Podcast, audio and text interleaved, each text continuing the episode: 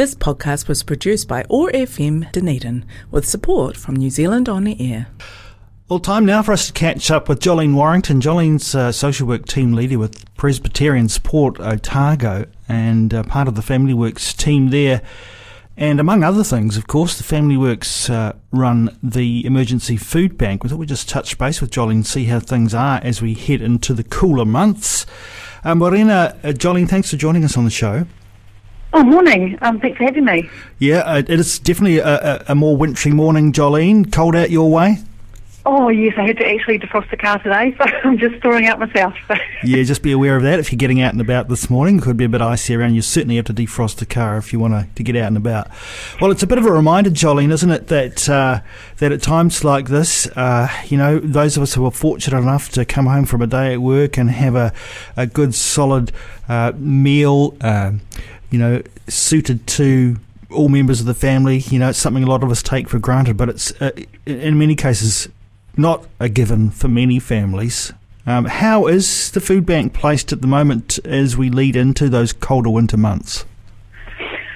Um, look, you're so right. There's been um, a huge increase in demand. Our, our food bank shelves are running bare at the moment, um, but you know we're, like, we're not out of food, but we are running bare, and we've got our Octacan coming up on the first of July, so we're really hanging out for that, so we can restock the shelves again because there has been um, an increase in demand for our food um, bank. All right, well, that's one of the first messages we hope we can drive home today is that we've got uh, the Octacan appeal coming up. So, Jollene, as far as that's concerned, now's a really good time, particularly for in our, in our workplaces or in our community organisations, to start um, collecting, getting organised ahead of the Octacan appeal. I know a lot of workplaces have contributed um, really generously over the years, and a, a lot of that comes from the fact that, you know, every week everyone just brings in a little bit of something and adds it to the pile.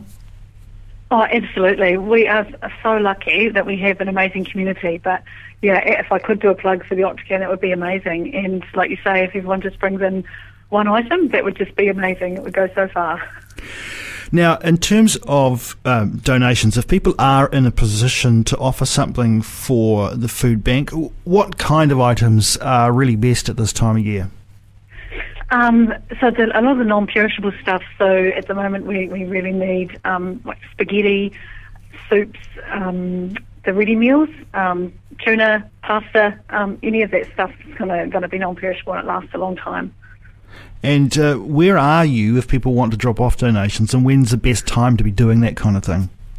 Sure. So we are based right beside the First Church, 407 Moray Place, and we're open um, from 8.30 till 5 every day. How about uh, volunteers and others in terms of, of putting those packages together? Uh, are you well served at the moment for people to be able to make that happen, or do you need a bit of help with that kind of thing too at times? Um, I think we're um, in, a, in, an incredibly um, privileged situation at the moment. We do have a full team of volunteers um, running our food bank at the moment, which is wonderful. Um, but come Octacan, we probably will need some more help with counting and stacking. But right now, we're very lucky. We've got um, a lot of generous people who help out. Just remind us, uh, Jollene, of course, people who are coming to the food bank, um, you know, if, if, they're in need, they're going to get assistance. You're going to do the best for them that you can. But it's always um, an opportunity, too, to touch base with, uh, with, with families about how they're going and whether there might be some other services that they could really benefit from at this time. Oh, absolutely. And at the moment, um, so we have access to the Dunedin Community Electricity Fund as well. So um, anyone in Dunedin is entitled to that. So they're allowed it twice in a five-year period and once in a 12-month period, and they can get up to $250 off their power bill. Um, we also have social work support as well, so we can touch base and be advocates, um, or basically, if there's a need, we'll try and meet that need.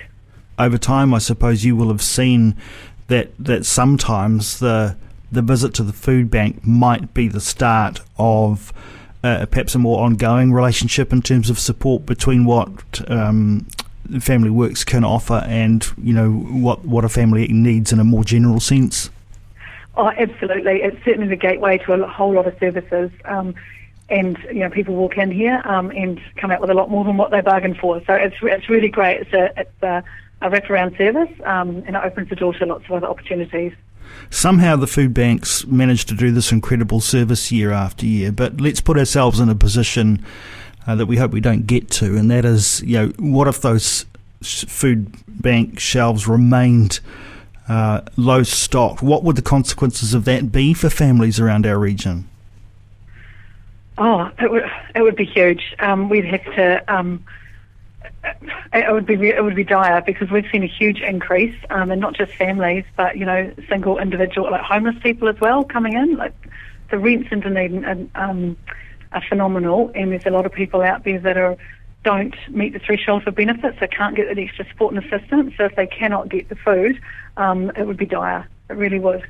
All right, so now is the time for those of us who are in a position to be able to offer something, however small it might be, and it might, just as Jollene said, be bringing a can along to the Octacan appeal. Remind us of that date. Uh, the 1st of July. First of from 6 o'clock in the morning till 2 o'clock in the afternoon. Yeah, put a ring around that in your calendar and, you know, talk about that with your family, talk about that with your workmates or wherever else you might be where there might be an opportunity to, to gather a, a, a collective donation for the, uh, for the food banks. But in the meantime, of course, you can pop in and you can offer what you can to the food bank during its business hours at the Family Works office at 407 Moray Place.